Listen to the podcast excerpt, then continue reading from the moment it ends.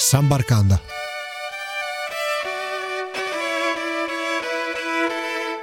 Pomeriggio, qui è Nicola Pisetta che vi parla. Oggi andiamo ad affrontare un argomento sempre europeo. Andiamo in un angolo d'Europa non lontano da Scozia e Irlanda, quelle che avevamo visto nelle prime puntate. Andiamo in Islanda, nella terra dei geyser aspra che eh, vediamo nelle foto e che ci ricorda un po' il senso di avventura. L'Islanda, un paese molto isolato. Gli abitanti dell'isola sono quelli che eh, più o meno si contano in 30 Trentino, anzi qualcosa in meno, 320.000 abitanti in Islanda contro 400.000 in Trentino. E l'Islanda è la terra quella delle letterature fantasy ed è una storia che comincia da lontano, circa 900 d.C., con l'arrivo dei vichinghi, vichinghi che partirono dalle coste di Svezia e Norvegia e che tra le tante tappe arrivarono a colonizzare anche l'Islanda. Per tante tappe intendo il fatto che i vichinghi stessi siano arrivati in Italia lungo le coste di Gibilterra, quindi quindi l'estremo sud della Spagna, che siano anche arrivati a Costantinopoli. Ed è una storia di esilio, quella che riguarda la colonizzazione dell'Islanda. Thorvald Asvaldsson, esiliato dal re Harald I di Norvegia per omicidio, fu mandato in una terra disabitata. Arrivò alle Faroe per poi raggiungere l'Islanda. Thorvald Asvaldsson aveva un figlio chiamato Eric il Rosso. Anche lui, come il padre, era un personaggio irascibile che uccise due vicini di casa e che anche per questo fu mandato all'esilio, oltre al comportamento, diciamo, vivace che aveva dimostrato in precedenza di avere. E uh, Eric il Rosso giunse in Groenlandia. La Groenlandia fu chiamata così da lui, Groen, che in lingua germanica significa verde, è perché scoprì tutto un litorale lungo il mare, lungo l'Oceano Atlantico, colorato di verde in una terra, la Groenlandia, ricoperta prevalentemente dai ghiacci. E dalla Groenlandia poi, che colonizzò lui stesso con i suoi uomini, arrivò nel 1001 sulle coste americane. Questo lo attestano testi monastici, la chiamò Minandia ed è ancora in piena discussione che noi conosciamo l'America come quel continente scoperto da Cristoforo Colombo nel 1492. L'Islanda è una terra di vulcani, è grande più o meno come il nord Italia, per fare dei parallelismi. Gli abitanti abitanti stessi, attraverso la loro identità, si riconoscono uh, nella letteratura. La letteratura per loro è un monumento, come in Europa per noi un monumento è una chiesa o una qualsiasi opera storica, per loro è il libro dove sono raccolte uh, tutte le opere tramandate da padre in figlio attraverso i secoli, come il Nial Saga, NJAL-S Saga, che fu scritto nel 1270 all'incirca, tra il 1270 e il 1290. L'autore è sconosciuto e la storia all'interno della Nial Saga è ambientata circa tre secoli prima. È una storia che attraverso quei secoli, fino a quando non è stata scritta, fu tramandata oralmente e quando fu scritta nel XIII secolo l'Islanda aveva già raggiunto, se così possiamo dire, una sua identità. Saga significa storia in lingua islandese. La storia sia quella che uh, si racconta, sia quella uh, come disciplina, quella che si studia nelle scuole, un po' come in italiano, vale per tutti e due. Al contrario invece dell'inglese, history vuol dire storia come disciplina, story, storia come racconto.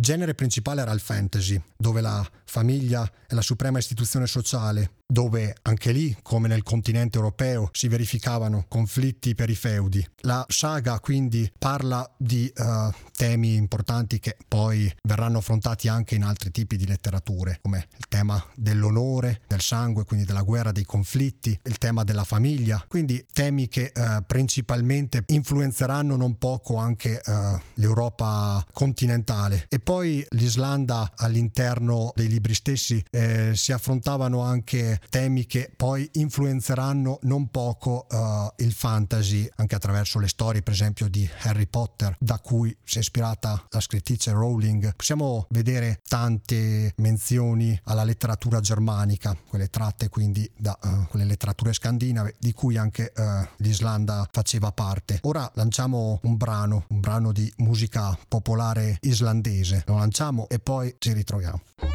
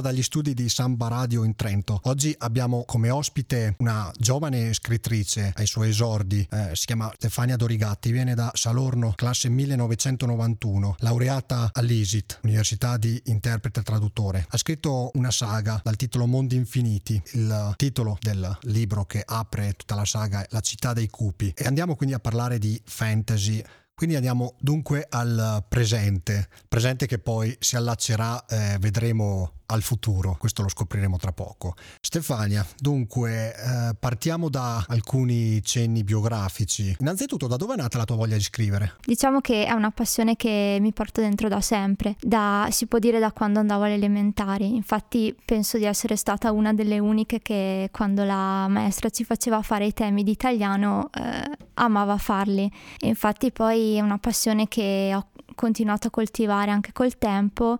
Anche a casa ricordo che scrivevo brevi racconti, eh, soprattutto fanfiction basate su Harry Potter e oltre alla scrittura ho sempre coltivato anche la passione per, per la lettura. E ci sono dei romanzi che più ti hanno spinta a scrivere una storia tutta tua? Sì, in particolare credo che sia stato principalmente Harry Potter, infatti ho sempre amato la scrittura molto scorrevole della, della Rowling. E um, un, altro, un, altro, libro che mi ha ispirato insomma nel, nello scrivere il mio romanzo è stato Hunger Games, eh, specialmente per le tematiche oltre che anche, anche esso per la scrittura. Poi eh, un terzo romanzo un po' che mi ha ispirato è stato Outlander, da cui adesso è stata anche tratta la fortunata insomma serie tv. Piace molto come, come l'autrice, l'autrice Diana Gabaldon affronta le varie tematiche, no? lei fa un sacco di ricerche anche a livello storico perché i suoi romanzi sono ambientati comunque nella Scozia del 1700. Non so, io non avrei tutta la pazienza che ha lei, sinceramente. Beh, di Scozia abbiamo parlato nella seconda puntata, quindi se avete ascoltato anche la puntata precedente, questi sono consigli in più per conoscere il paese. Ma procediamo nel discorso. Hai un autore preferito in assoluto? Sì, è proprio l'autrice che ho appena finito di nominare, la Gabaldon, perché appunto mi piace come, come, lavora, mi piace l'impegno che ci mette e anche se appunto per scrivere un romanzo di solito impiega due o tre anni almeno, insomma, per tutte le ricerche che ci stanno intorno. E l'ammiro molto e come detto io non, non so se, se ce la farei, insomma. No, certo a star dietro, a star dietro. Deve, deve, diventare una professione che uh, ci auguriamo per te lo diventi, no? E genere che quindi maggiormente ti appassiona il fantasy, dalle mille sfaccettature. È naturalmente molto vario al suo interno. Troviamo storie di lotte coi mostri come il poema della letteratura nordica Beowulf, no? racconti di riscatto del proprio onore come nelle saghe islandesi, come ho uh, menzionato precedentemente, ancora la magia che da secoli eh, attira l'interesse dell'essere umano, annoiato forse a vivere in un mondo reale, no? Ecco, eh, di tutti questi elementi, ce n'è uno in particolare che ti appassiona quando decidi di uh, scrivere un romanzo tutto tuo? Beh, sì, sicuramente la magia, anche se eh, nel libro che ho scritto adesso non si può parlare, cioè non, non si trova esplicitamente la magia, e, però eh, sto scrivendo un altro romanzo dove invece essa c'è esplicitamente e la magia mi piace perché mm, è un evadere dalla realtà, però è un evadere positivo comunque e um, la magia come un qualcosa che porta speranza, che, che, faccia sognare i lettori e che li porti a loro volta ad immaginare. Ah, certo, all'interno, leggendo anche tutti i libri di, di, Harry Potter, si capisce anche tutta la genialità della Rowling eh, in merito anche a tutti i collegamenti, prendendo un qualcosa dal mondo reale e uh, trasformandolo invece all'interno del mondo fittizio stesso. Se pensiamo al Ministero della Magia, no? Uh, quello io lo reputo una, una genialata in sé perché eh, prendiamo elementi dal mondo reale, di cui sentiamo parlare tutti i giorni, li inseriamo all'interno stessa della storia. Questo è solo un punto dei tanti che eh, troviamo. Invece un altro Un'altra caratteristica uh, del genere fantasy che uh, andremo poi ad affrontare anche uh, parlando del tuo libro è la distopia. Sulla distopia invece, quando è che hai iniziato ad interessarti precisamente del genere stesso? Quando, quando ho letto Hunger Games, anche se la risposta da dare in questo caso più corretta sarebbe dire eh, Orwell eh, ho letto poco e niente di Orwell, devo ammetterlo, mm, per cui mm, diciamo appunto che la mia principale fonte di ispirazione è stata Hunger Games. Mi piace molto per la tematica affrontata. Certo. E appunto là si ritrova tantissimo il genere distopico.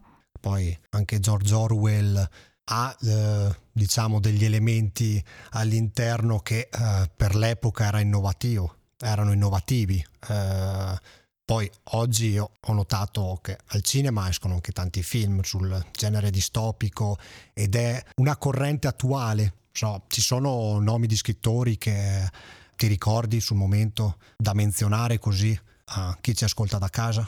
E, beh, eh, un'altra saga sul genere distopico sicuramente è la saga di Divergent, quella anche Divergent, eh, anche uscito al cinema di recente. Esatto, sì. sì, sì, sì. Ora lanciamo prossimo brano. Questo è dedicato invece alla musica popolare faroese. Abbiamo parlato di Islanda e uh, non ho menzionato le isole Faroe, che da lì i vichinghi passarono e anche lì, un po' come i loro, tra virgolette, vicini islandesi, uh, si sono appassionati di tutto il ciclo di letterature germaniche. Le Faroe si trovano tra la Scozia e l'Islanda, sono un arcipelago, è un arcipelago di soli 50.000 abitanti, vivono quindi in solitudine nel mare del nord. Adesso lancerò un pezzo tratto dalla musica faroese popolare.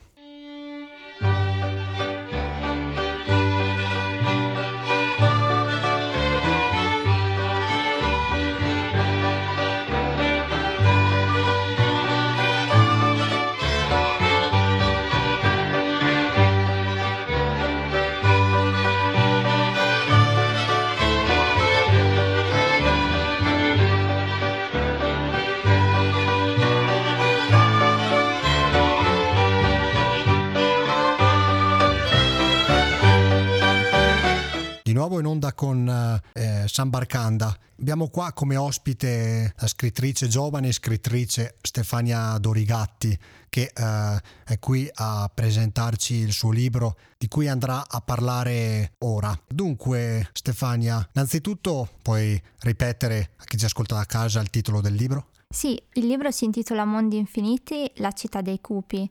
E a cosa fa riferimento precisamente il tuo titolo?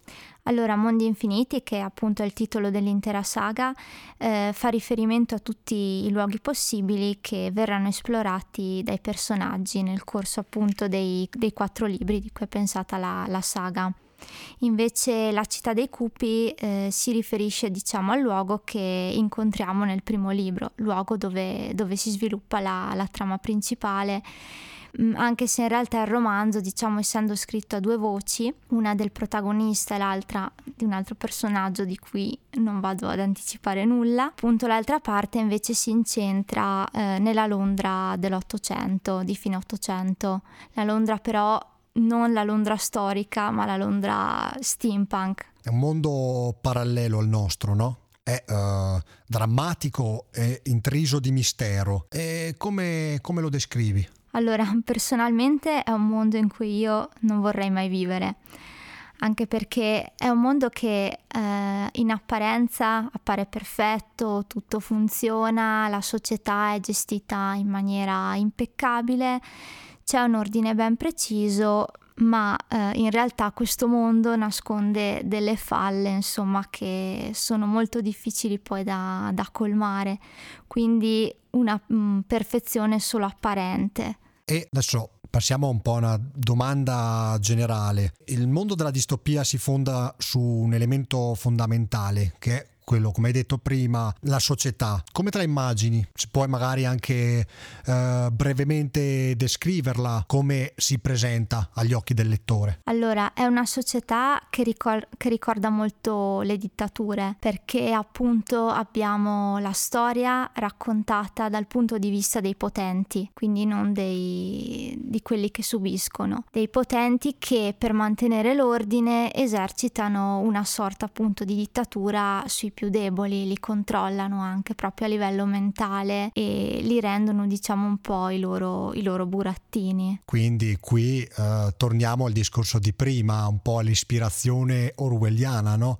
Che, eh, che, lo stesso Orwell narrava mm, un mondo, un mondo delle dittature, anche lui come si immaginava il futuro, magari anche collegandosi all'attualità stessa, se pensiamo anche a 1984, se pensiamo alla fattoria degli animali, tutti libri, romanzi legati a quel mondo delle dittature che eh, tu stessa poi hai citato. Quindi deduco che eh, lo stesso Orwell fa il suo ingresso no? all'interno del mondo stesso che hai descritto. Sì, indubbiamente, sì sì, ho, ho preso comunque ispirazione da, da Orwell, insomma. Invece, puoi brevemente tracciare un riassunto della storia che hai inventato per chi ci sta ascoltando in questo momento? Sì, allora, senza spoilerarvi troppo, eh, diciamo che la storia è incentrata su, sul giovane Solomon, il cui zio inventa una macchina del tempo. Lui è un famoso inventore e finalmente riesce a realizzare il suo sogno, no? dopo vent'anni che, che, ci lavora questa macchina. E Solomon vuole essere il primo a, a sperimentarla, soltanto che le cose non vanno come, come dovrebbero, quindi lui teoricamente dovrebbe finire nella Londra del futuro ma eh, finisce in tutt'altro luogo, insomma, e da lì diciamo che poi eh, incontrerà comunque una persona che lo guiderà in questo suo percorso, e, ma incontrerà anche un sacco di ostacoli. Poi non, eh, non vi anticipo altro, Le, leggete il libro. Non andiamo a spoilerare perché altrimenti rovinerebbe tutto il lavoro. e tu Stefania, dunque, hai scritto anche altri due libri, non è vero? vero? Sì, allora eh, in questo momento sto scrivendo il seguito di Mondi Infiniti, poi ehm, ho scritto un altro romanzo che ho quasi concluso, mi mancano un paio di capitoli e vabbè, la revisione finale, che è un romanzo totalmente diverso, è un romanzo fantasy eh, basato più su una storia tipo alla Twilight, diciamo, e il titolo è Ricordi e a dire la verità sto lavorando questo, su questo romanzo da quando avevo circa 13 anni però ho continuato a cambiarlo, insomma, a riprenderlo, a lasciarlo là e finalmente adesso mi sono, mi sono decisa. Continui rifacimenti, continuo cambio di idee. Un'ultima domanda, tu uh, quando scrivi una storia, hai un'idea bene in testa sul momento o le idee ti vengono mano a mano che scrivi, appetito viene mangiando e l'ispirazione viene scrivendo? Allora, eh, no, di solito la cosa più giusta da fare sarebbe quella di avere una scaletta iniziale, però io non riesco a seguire questo schema. Di solito sì, ho in mente comunque la trama generale, però inizio a scrivere e là le idee mi vengono mano a mano che procedo. Bene Stefania, grazie per essere stata ospite con noi. Abbiamo iniziato iniziato prima la trasmissione parlando di Islanda.